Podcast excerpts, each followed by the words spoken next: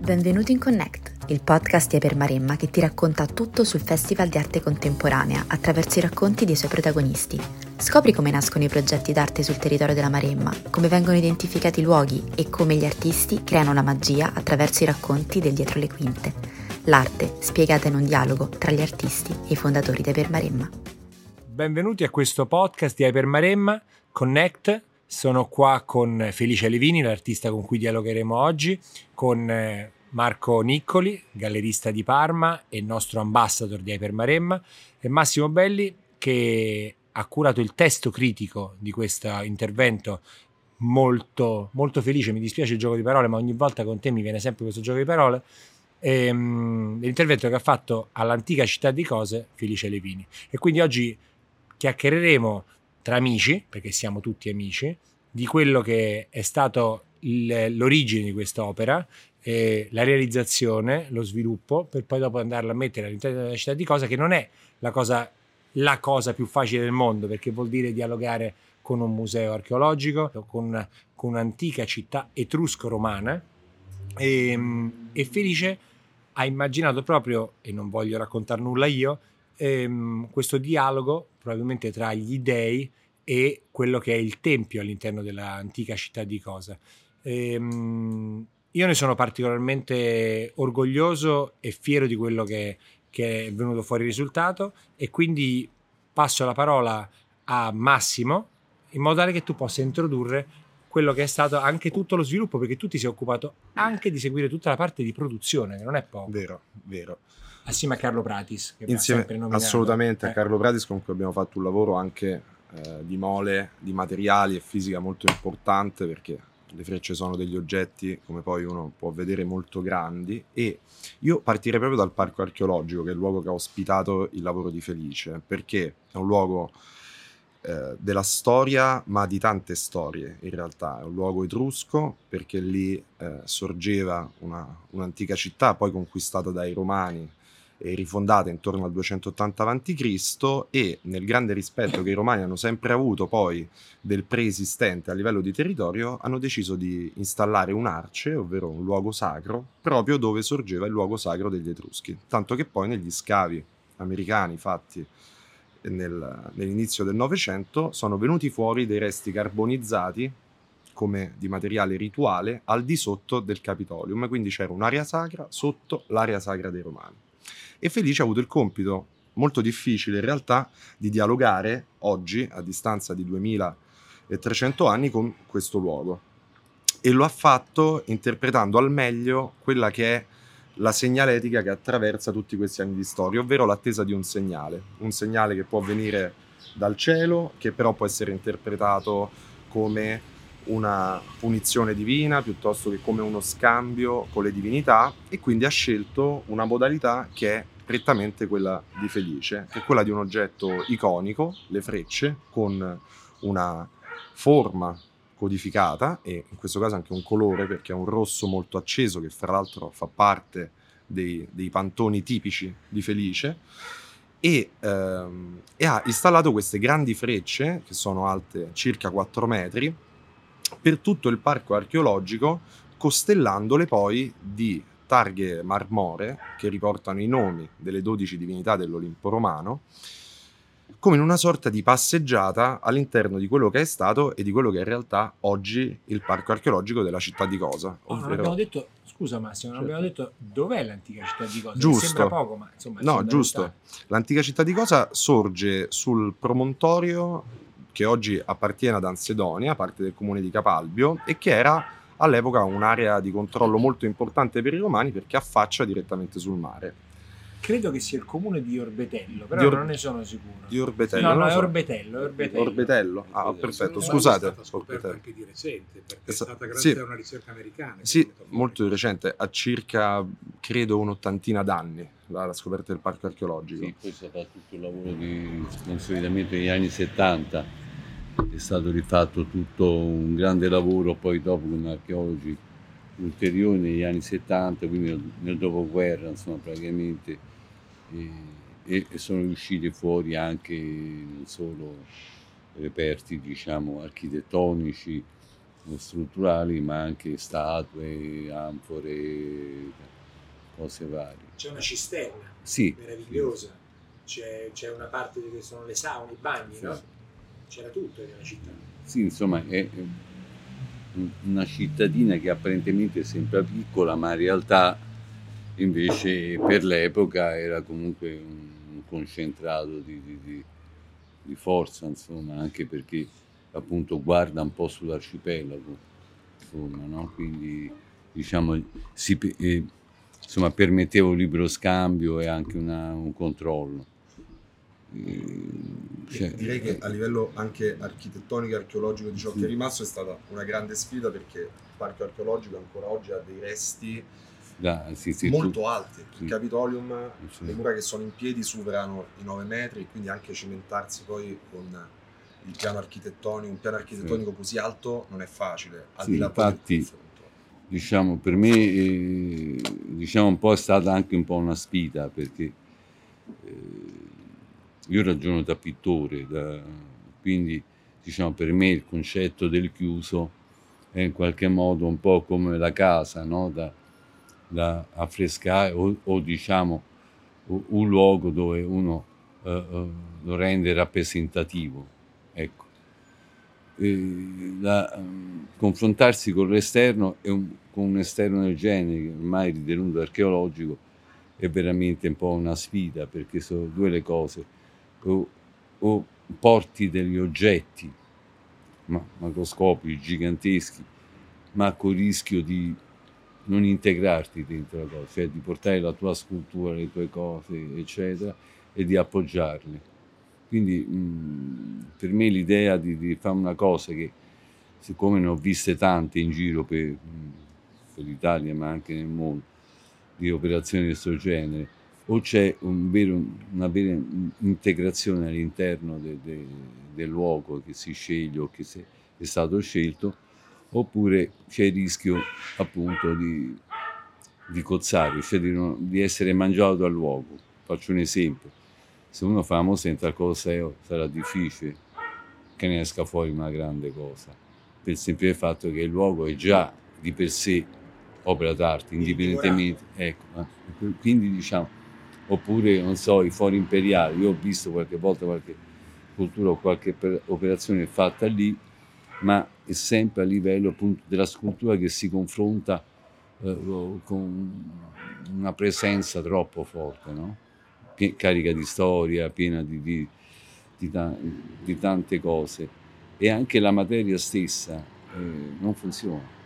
Cioè il problema è come integrare una materia che io uso oggi e così come lo fanno tanti artisti, come farla integrare all'interno di una materia che si è già amalgamata, insomma fa parte proprio de, non solo della storia, ma fa parte proprio della terra, de, de, del luogo, dell'aria, eccetera, quindi sta, sta bene, sai come dire, no? Quindi tu vieni a mettere una cosa lì e c'è il rischio che questa cosa eh, non parla né all'una né all'altra e né agli altri. Questo è un po' e diventa autoreferenziale tu Felice ti sei, ti sei staccato moltissimo attraverso l'uso del colore, che è un colore per te abituale, no? Tu hai tre sì. colori che sono i tuoi colori diciamo, principali. Uso, sì. uso tre colori che sono nero, rosso e verde, però insomma non è eh, un obbligo, diciamo, generalizzato su tutto il mio lavoro. Diciamo che questi tre colori sono un po' come delle de, delle simbologie, insomma, no? un po' come la bandiera ha la simbologia di colori, così io ho la mia bandiera diciamo, all'interno del mio statuto artistico e, e questo mi permette naturalmente di, di, di far eh, muovere diciamo, più punti di vista, per esempio il verde una, ha una condizione, il rosso è drammatico, il nero è un, considerato un colore, ma per me è un colore, quindi automaticamente potrebbe essere la notte, ma potrebbe essere anche eh, l'impalpabile, insomma, li, oppure qualcosa che ti porta a, a, mettere tutto in primo piano. In questo caso l'utilizzazione de, del rosso, delle frecce rosse, non è dovuta soltanto a, a una scelta estetica, è dovuta al fatto che anche un fatto pratico, cioè c'è, eh, c'è molto verde, c'è molte piante, c'è molti alberi. Ecco, c'è il bianco e c'è l'aria, diciamo, il cielo, e poi c'è sta il mare e c'è sta la terra, quindi è facile che mettendo un oggetto anche filiforme come una freccia, anche se è alta 4 metri, in qualche modo lo perdi. Quindi l'unico modo per farlo vedere era segnalarlo con un colore rosso forte, acceso, in modo che in qualche modo contrastasse col verde delle piante, quelle cose certo. eccetera. E, e insomma, e devo dire che questa cosa è rientrata, cioè funziona perché non è invasiva come un oggetto gigante che metti lì, ma è soltanto segnaletica. Cioè, quindi queste 12 frecce sono dei segnali in qualche modo che vengono dipanati un po' su tutto il territorio di, di Cosa. C'è, c'è, uno degli ospiti che è venuto all'inaugurazione, eh, insomma è stato molto bello perché ci abbiamo avuto centinaia di persone che sono venute all'inaugurazione e questa è anche un po' la nostra forza come per Maremma, no? che muoviamo una massa di persone che di solito nel mondo purtroppo della cultura italiana non, non, non, si riesce tanto spesso. Lì noi fortunati dal territorio che è così meraviglioso, alla gente viene voglia di muoversi e, e fortunati perché siamo in un periodo in cui diciamo tra parentesi vacanziera, stiamo parlando di giugno, luglio, agosto, per cui le persone vengono volentieri e stanno lì nei, nei weekend magari, avevamo almeno 600 persone a vedere la tua inaugurazione. Uno di questi mi guarda e mi dice: Sai che ho, ho, paura che guardando il cielo arrivi un altro dardo dal cielo. E ha colto perfettamente quella che era la, la, l'impressione di tutti noi. Cioè, mentre camminavi un po' spaesato al, in mezzo a questa meraviglia con tutte queste frecce, sono tante 12 frecce alte 4 metri. Soltanto vedere in mano a te, Massimo, mentre stavate allestendo, le, le piumette fatte in acciaio in mano tua sono un metro soltanto quella dimensione Beh, è stato molto suggestivo e impressionante. E l'altra cosa che mi ha fatto molto piacere è stato vedere la direttrice del museo, entusiasta di un intervento del genere, che è stato anche molto attento al, um, al, appunto, come dicevi te Massimo, a non andare troppo in profondità per poterlo picconare no? e far sì che, che restasse in sicurezza. Ecco, Marco, tu che che sei gallerista di Felice, ma soprattutto sei il nostro ambassador e ormai ci segui da cinque anni, dal primo anno e ci hai sostenuto in tutti i modi possibili come gallerista, ci sostieni ogni anno con l'asta, eh, parliamo, dialoghiamo costantemente grazie a te con alcuni artisti che sono tuoi ma, mm, protetti nel modo migliore del termine. Ehm, la tua impressione e, e, e, poi vorrei che tu raccontassi anche quello che è stato il progetto prima di questo, perché parte del dialogo con questi artisti, in questo caso Felice, è che non è detto che è buona la prima, a volte si dialoga e invece noi abbiamo tanti sogni in tasca. Con Felice sono stati più di due anni di corteggiamento dove lui aveva immaginato un progetto diverso che poi invece non ha, non ha visto la luce per fortuna, ma lo dico per fortuna non perché l'altro non fosse valevole, era meraviglioso, ma perché questo è perfetto per quel luogo. Per cui secondo me è una, è una storia di successo. Quindi Marco, raccontaci le tue impressioni e quello che è stato il percorso anche rispetto dall'inizio del rapporto con Felice. Sì, allora io partirei ancora un filo più indietro, nel senso che il Permaremma, da che è nata con tutte le difficoltà anche legate al periodo del Covid, per me è stato un po' un'operazione mentale liberatoria, proprio perché ho questo, questa spada, diciamo così, di Damocle, che è la figura del gallerista o sedicente tale e mercante. In un qualche modo io ho sempre cercato negli ultimi anni di avere anche un ruolo diverso dall'interesse poi legittimo e sacrosanto di galleria e quindi perché parlo così? Perché Ipermarema mi ha dato l'opportunità di cercare di essere o di provare a essere utile su due temi che mi interessano molto, che sono le visioni e le sfide. Questo a prescindere da dati di mercato eh, legati a, appunto al mio mestiere. Quindi fin da subito ho cercato di sostenerla non tanto fatto per fare un gesto filantropico, ma per in un qualche modo imparare e liberarmi dall'interesse mio diretto e mettere in condizioni persone che stimavo e stimo eh, iniziando da Carlo Pratis, che poi è stato il mio tramite all'epoca, di poter sostenere le visioni di altri, perché lo trovo ancora più liberatorio rispetto alla visione mia, che ammesso che l'abbia, può essere condizionata anche appunto da ragioni di mestiere. Quindi quando poi Carlo, prima ancora di voi, incominciò a chiedermi di Levini, io ero un po' in difficoltà mentalmente, non sull'artista, per amor del cielo, ma sul mio ruolo, perché in un qualche modo per una volta, anziché finanziare per quanto potevo in un modo o in un altro, collaborare in maniera libera, mi trovavo in un qualche modo a parlare di un artista su cui ho oggettivamente un interesse più che di galleria mentale che fa capo a troppo tempo fa, non vi voglio annoiare con questo, perché Levini è stata un po' una mia ossessione che poi si è riverberata sull'attività di galleria. Quindi quando Carlo e voi avete iniziato a parlarmi di Levini, un po' mi sentivo parte interessata e quindi cercavo con difficoltà di liberarmi da questo presupposto. Carlo poi Pratis, eh, che è un visionario come lo siete tutti voi, eh, si immaginava fin dall'inizio eh, questa mongolfiera che Felice fece qualche anno fa e ne ha parlato anche nel podcast eh, di Rome Edition, sì. che in effetti come principio nell'immagine di Carlo funzionava anche nel mio. E Felice non ha molti filtri, fu sempre reticente e sfuggente su quella cosa, lo ha spiegato appunto nell'altro podcast, perché lo aveva pensato quel, quel bellissimo lavoro per un luogo chiuso e quindi insomma alla fine poi da tanti confronti ci ha convinto, ma tanto non c'era altro modo, alternative che Felice è un testardo ostinato, a ripensare e andare verso la direzione che poi è stata presa. Quindi avendo, devo dire, mi scoccia ammetterlo, ha ragione lui, e sconfessando un po' la visione iniziale di Carlo e nostra. Questo è un buon, è un, è un buon messaggio anche da dare, che l'ostinazione di un artista è parte integrante della qualità dell'artista.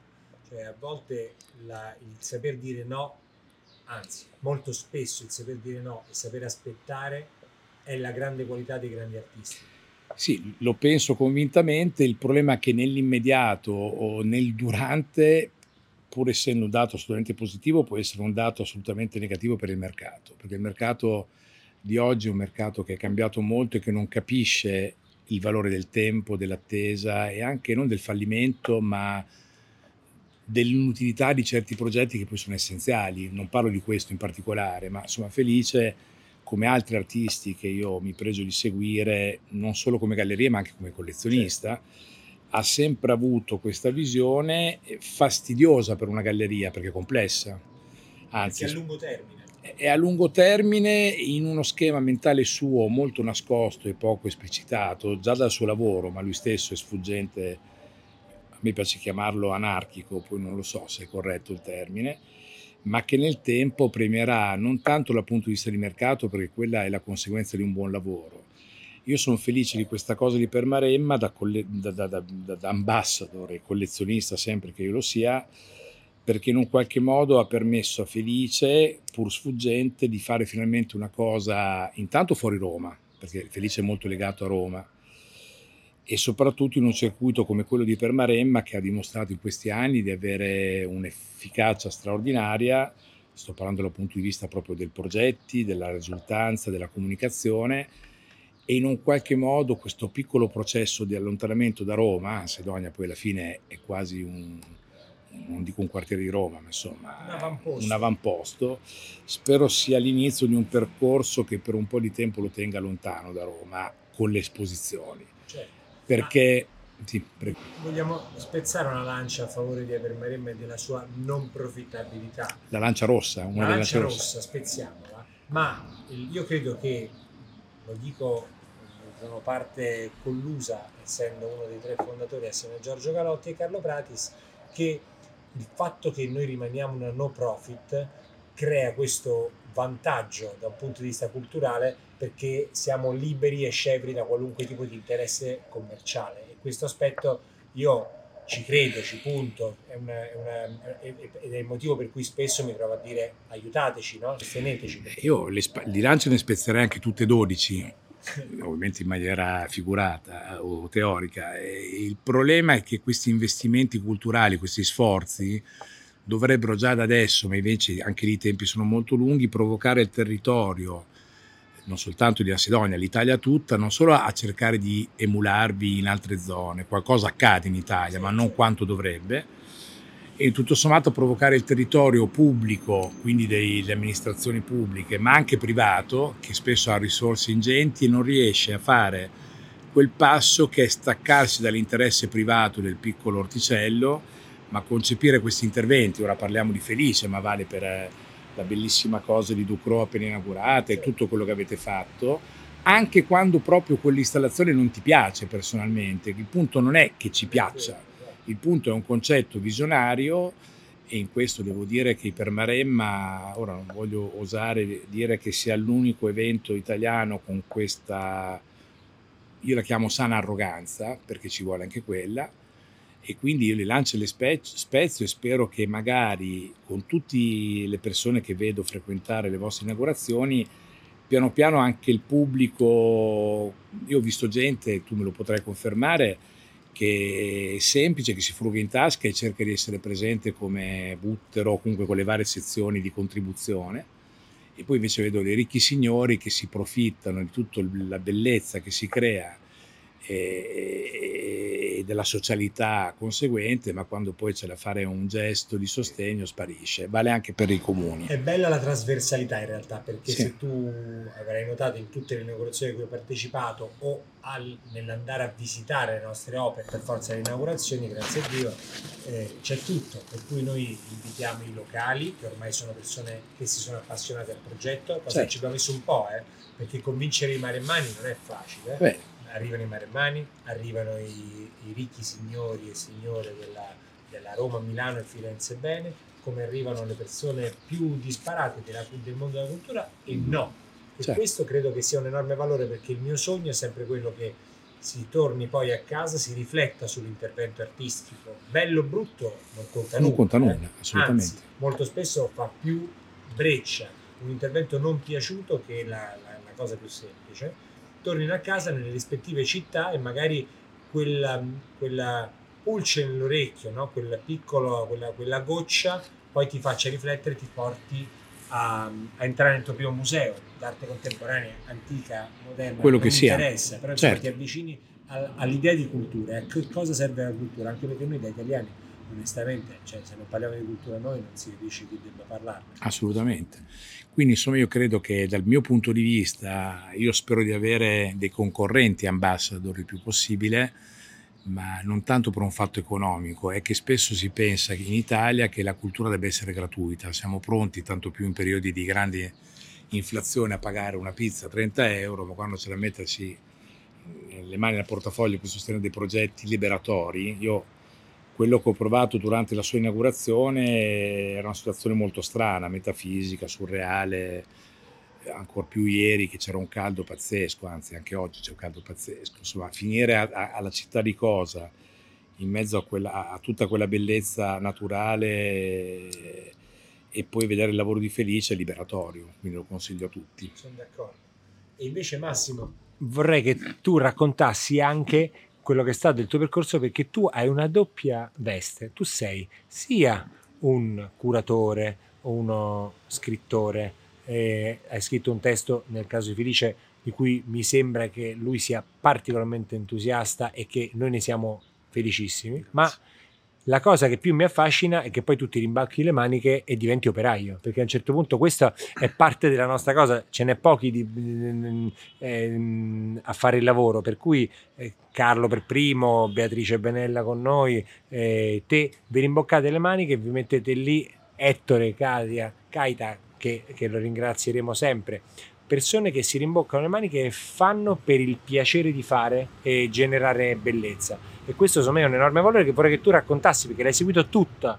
Assolutamente, mi viene in mente rispetto a, a questa questione il fatto che poi l'opera, al di là di questa di Felice, ma in generale un'opera dove si collabora, dove si riesce a, a, fare qualcosa anche di pratico con persone che non sono magari anche direttamente coinvolte, ma che hanno voglia di dare il proprio supporto, che è un piano fra l'altro vicino a quello di cui parlava poco fa Marco, dia un valore che poi nell'opera si può trovare, nel senso che chi ha visto l'inaugurazione, andrà, è andato al parco archeologico, anche se non visivamente, questa cosa la percepisce perché è un'operazione, oltre che di una mole molto grande, ma anche di una precisione, di una cura, che poi non è nient'altro che il frutto di chi mette le mani anche su quello che vuole tirar fuori. E io, nel mio specifico, avendo un po' questa mia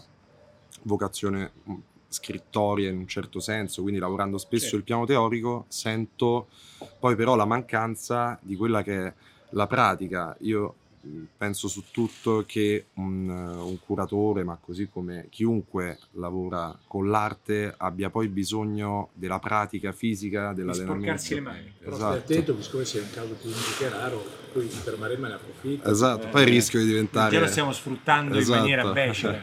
Manovalanza, ma in realtà poi è, è, è la parte bella di questo, vorrei fare una menzione speciale anche a Carlo perché è anche un po' la persona che mi ha molto trasmesso questo spirito. Noi con Carlo ci siamo occupati già in passato del, dei giocolieri dell'armonia di certo. Giuseppe Gallo e eh, la, la, la, sua soddisfazione nel toccare con mano quello che deve ancora diventare opera d'arte me l'ha molto trasmesso e credo che sia poi il valore aggiunto anche di Apermaremma, cioè che ha tutto un intorno su più piani che adesso non stiamo qui a ribadire, economico, pratico, che però fanno per il gusto di fare. È un, di, è un concetto di art for art's sake che manca oggi a, all'iniziativa artistica. È una generosità culturale, no? Esatto, essenziale. Esatto, esatto. E poi è la, be- è la, fatica bella del lavoro, cioè nel senso, adesso se uno prende nello specifico il lavoro di Felice, dove ci sono 12 tupolari metallici di 3 metri, ci sono le spolette che sono in ferro, pesano molto, e quello è tutto materiale che va trasportato, va caricato, montato, montato e, e, sotto il diluvio. Eh, sì, fra l'altro, diciamo sotto una serie di segnali. Sotto il diluvio, di... pien- tutti coperti da Kiway, che sono i nostri sponsor partner. No, bellissimo. Esatto. È stato veramente stato bello. La fase del montaggio, eh, diciamo, forse è stata la cosa più bella perché in qualche modo c'è stato bella, un bel clima, un bella, una bella collaborazione, non ci sono stati, sì, ci sono stati intoppi tecnici, ma poi risolti in, in maniera molto veloce, insomma, senza cadere nella, oddio, nella tragedia. E, e poi ti dirò cioè, di più, secondo me Felice, in quel caso lì, noi stavamo, eh, i tuoi lavori alla fine, le frecce, sì. come tu hai sempre detto, sono dei vettori, quindi sono delle cose che collegano un punto a un altro punto e nel caso delle relazioni verticali sono dei vettori fra il cielo, il divino e l'uomo. E, e comunque montando sotto la tempesta, con i fulmini che cadevano, abbiamo testato proprio anche fisicamente e praticamente quanto timore incute in realtà sì, il rapporto sì. col cielo.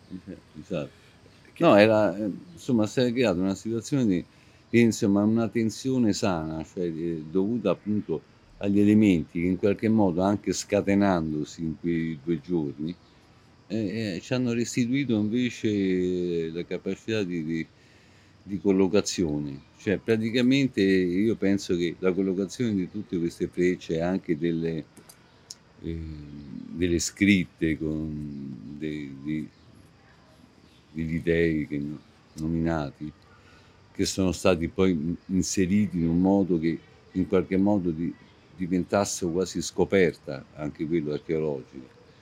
Cioè io volevo soltanto, ecco, che quasi le frecce in qualche modo segnassero de, al, altre eventuali scoperte, no?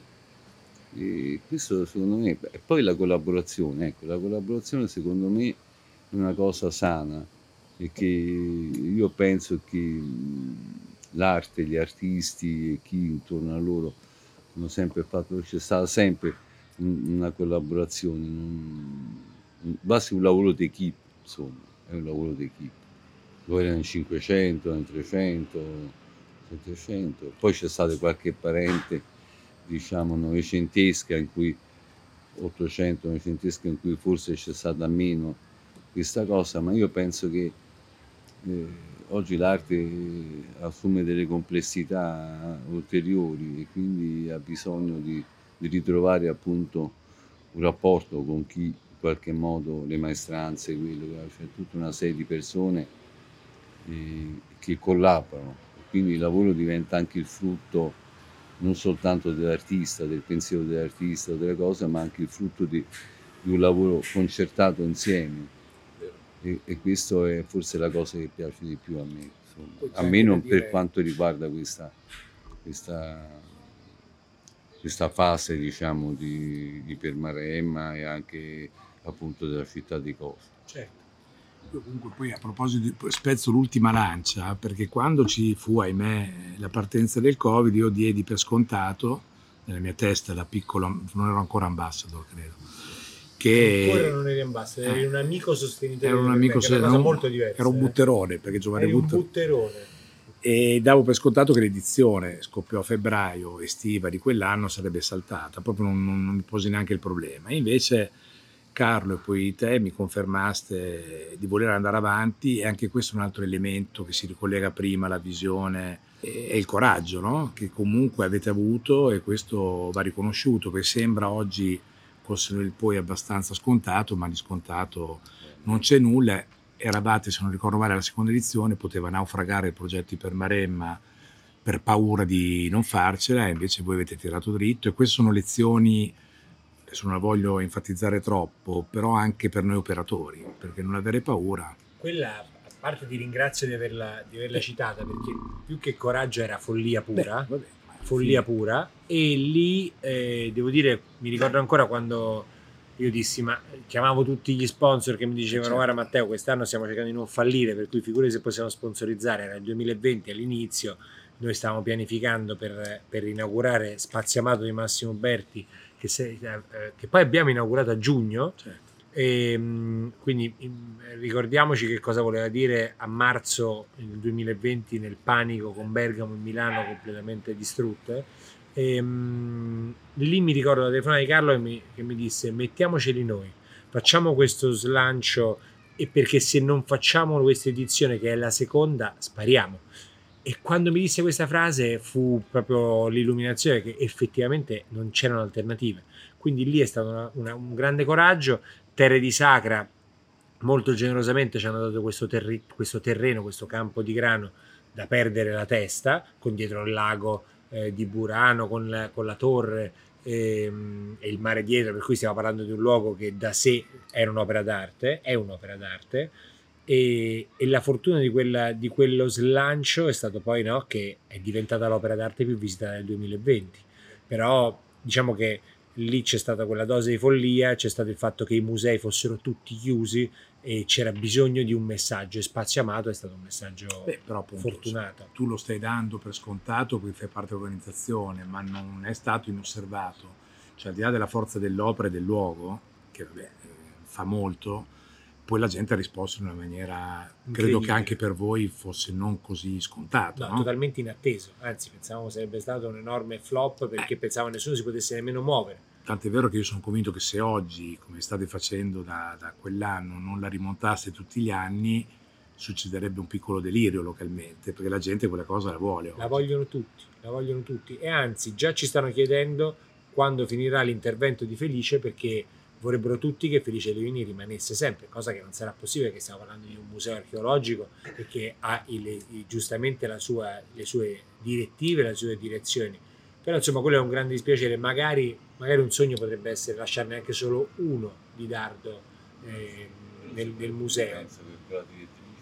Il dialogo è totalmente aperto, adesso non, non, non, non, mi sbilancio anche perché non sarebbe corretto non avendo qui la direttrice, ma la direttrice è stata particolarmente generosa io parlando ci ho visto proprio anche una disponibilità, diciamo, forse originariamente ai inizi forse lei era preoccupata perché insomma la posso anche capire, insomma, un'area particolarmente protetta e quindi giustamente andare a, a rompere il terreno, a fare delle cose, insomma si creerebbero dei problemi. Però in questo caso ho visto veramente che lei era era cresissima, ma pensa a quanta gente sta, tra, sta andando, sì. sta pagando sì, il suo biglietto per anche, andare a visitare anche io, ho anche amici che sono andati, ho partiti, fatto sabato e domenica e certo. sono andati. C'è un intero turismo ormai sì. colto che si muove per andare a visitare per Maremma e questo per me è il risultato più forte e, e, speriamo che questo, questo è il quinto anno, per cui insomma ormai siamo abbastanza consolidati. La strada è ancora parecchio in salita Però insomma sta, sta prendendo piede. No, secondo me sta prendendo piede abbastanza. E credo che la squadra faccia Sì. la differenza. Cioè, Quello è persone- importante, io penso a mantenere il punto sulla squadra e documentare, documentare tutto quanto bene, la cosa proprio importante. Ritornando invece alla cosa de- appunto del primo progetto che che si era pensato, cioè non è che io poi l'avessi veramente escluso, l'avevo soltanto pensato che no- non reggeva, non reggeva co- qualunque forma di spazio. Potevamo uccidere qualcuno poi soprattutto. Sì, no, è che non, non lo vedevi, cioè diventava un palloncino, cioè anche che fosse stato 10 metri di diametro, eh, diventava un palloncino. Una volta che lo alzavi in mezzo a degli spazi così grandi, non, non lo vedevi. Mentre da caso le frecce, pur non essendo gigantesche, cioè sono grandi, Sono giganteschi. Sono ma- ma sono- nel modo come le abbiamo collocate, diciamo, sono visibili e creano un percorso nello stesso tempo. Quindi io penso che abbiamo fatto la cosa più migliore, insomma, scegliendo questo progetto. Ne sono convinto anch'io. Io in tutto questo vedo anche un po' una storia che in, in Hypermaremma torna ciclicamente, che è quella un po' del rischio, perché anche da questa storia di Felice, perché l'opera scelta inizialmente per Felice era un lavoro abbastanza chiaro, non era un lavoro da cominciare da zero come è stato Le Frecce, e- ma in generale anche nel percorso storico di Hypermaremma con il Covid e, e quant'altro, e oggi probabilmente questi rischi stanno pagando perché hanno innestato il circolo inverso, nel senso che facendo da vettore dell'arte per un pubblico di appassionati e non, cioè portandola fuori invece che chiuderla dentro e arroccarla e cercare di farsi vedere, oggi finalmente invece c'è il desiderio proprio del pubblico di uscire di casa per vedere l'arte e, e magari, come hai detto tu effettivamente prima, visitare il suo primo museo perché facendosi una passeggiata vicino casa in Maremma ha visto le frecce di Felice piuttosto che il fontanile di Giuseppe Ducrot e, e mi viene in mente che un, un- una... una cosa, penso, eh, cioè, che ho trovato veramente importante eh, rispetto sia a tutta l'organizzazione che eh, un po' di tutta la serietà de- dell'operazione e poi anche la qualità. Cioè, io ho trovato qualità nelle, nelle opere, insomma, tutte, non soltanto la mia, ma anche quella di Ducrot, di Gallo, de- l'altra quella, eh, esatto, quell'altro con i tronchi che aveva scritto ex- Comp. la- la Virginia. Overton, Eh, Orbetello. sì. Sì, insomma, diciamo, sono lavori anche coraggiosi e questa è la cosa che è anche interessante, no? Cioè non è lavoretto, non è la cosa appoggiata sono progetti fatti apposta per il luogo e progetti che un po' al limite, ecco, tirati proprio al limite. Sempre al limite. Ecco. Perché secondo me lì c'è quel... Poi bisogna chiarire anche questa cosa. Ovviamente con Felice abbiamo discusso tantissimo del lavoro, lo abbiamo masticato veramente a lungo in, in quei giorni, nelle settimane precedenti e c'è un fatto di cui abbiamo parlato spesso che in realtà poi l'incidenza dell'opera non è un'incidenza di gusto, di piacevolezza, di, di piacere, ma è un'incidenza su quello che può dare a chi la vede. Quindi anche facendone discutere in maniera che può sembrare negativa, ma che in realtà è un valore aggiunto perché dialogare anche di contro a qualcosa porta comunque alla discussione qualcosa in più. Quindi anche la premura che poi c'era verso l'opera di Felice non era tanto quella della bellezza, che poi è parte del lavoro di Felice la bellezza, ma era quella di, felice, però no? di, di discutere Però, con qualcuno. Diciamo, è un po' come... Poi qualcuno, parlando con qualcuno, ha detto pure qual- qualcosa di interessante. Dice, in fondo la, la città di Cosa è, è come un corpo. Cioè, Come, che- scusa? Un corpo, no? Ok. Corpo terreno, ma insomma, di terra. E, e dice, beh, è una specie di San Sebastiano, fine, no? Capito? Grafitto. Quindi c'era anche un po' questa cosa qua, insomma, fe- eh, insomma è, è stranamente, eh, pur essendo molto essenziali, perché su Freccia sono cose proprio essenzialissime, però era molto figurato. Vero. Cioè, questo che mi ha sorpreso anche a me. Cioè, stranamente ho fatto un lavoro più figurato di quello che pensavo. Nonostante che invece non c'è niente di figurato, cioè di figu- di figurato come o, o, di olografico, ecco. soltanto segnare frecce dove appunto la freccia è fatta in un certo modo che risale sempre a quella che è. Però tu dicevi giustamente all'inizio, tu ragioni da pittore, quindi sì, poi effettivamente il risultato di un pittore è un risultato magari non figurativo, figurato sì, sicuramente. Mi è venuto il risultato certo. in realtà pittorico, nonostante è, è, è tridimensionale. E vorrei concludere perché abbiamo fatto una bella chiacchierata di cui vi ringrazio, ricordando che questo progetto Hyper Maremma, prima di tutto, è attento al territorio, cioè dove gli artisti devono loro in punta di piedi andarsi a innestare all'interno di, di questa meravigliosa, di questo lembo di terra stupendo che va preservato e noi lottiamo alla sua conservazione e eh, va illuminato, va, eh, noi, noi non facciamo altro che dare portare una nuova attenzione in queste meravigliose strade, perché questo in questo caso è all'interno di, di un parco archeologico, ma le altre sono sul ciglio di un, di un, molto spesso sul ciglio di una strada, in mezzo alla campagna, dentro la, la, la laguna di Orbetello, dentro Orbetello.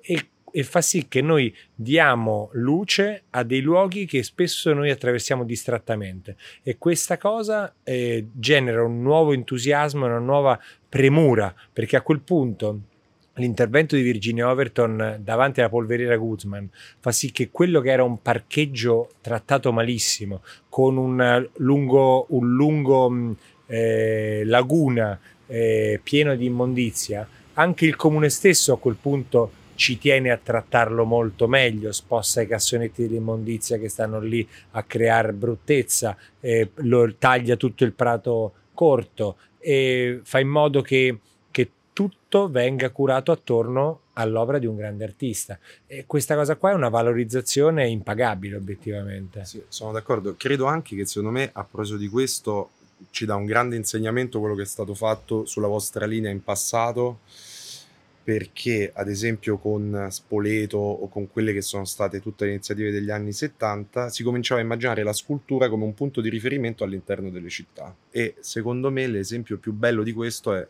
la spirale di Ettore Colla, che oggi è la Galleria Nazionale, che certo. è, è, un oggetto stupendo, ma anche grandissimo, parliamo di 12 metri di, di, di colonna ah. spirale, che era stata pensata per Spoleto come una rotatoria e paradossalmente aveva avuto il potere di cambiare il territorio, ma senza maltrattarlo, senza insediarsi in maniera nociva, però rendendo un nuovo punto di riferimento a qualcosa che prima non aveva un'identità. Certo. E in questo caso per Maremma, se noi immaginiamo il fontanile, i giocolieri dell'armonia, ora le frecce di Felice, sono luoghi anche di riferimento che facilitano alle persone gli incontri, perché... Sì, ricreiamo la piazza. Esatto, si ricrea... No? Bene, io sono, sono, molto felice di questa conversazione e ringrazio prima di tutti l'artista Felice Levini, eh, Marco Niccoli, ovviamente nostro ambassador, e Massimo, Massimo Belli che ci segue in tutto. Per cui grazie mille, veniteci a trovare e grazie a tutti voi. Ciao. Grazie. Ciao. Ciao, ciao, grazie. Seguici anche sui nostri canali social Instagram e TikTok e sostienici nella ricerca di progetti ambiziosi, sempre all'insegna della bellezza.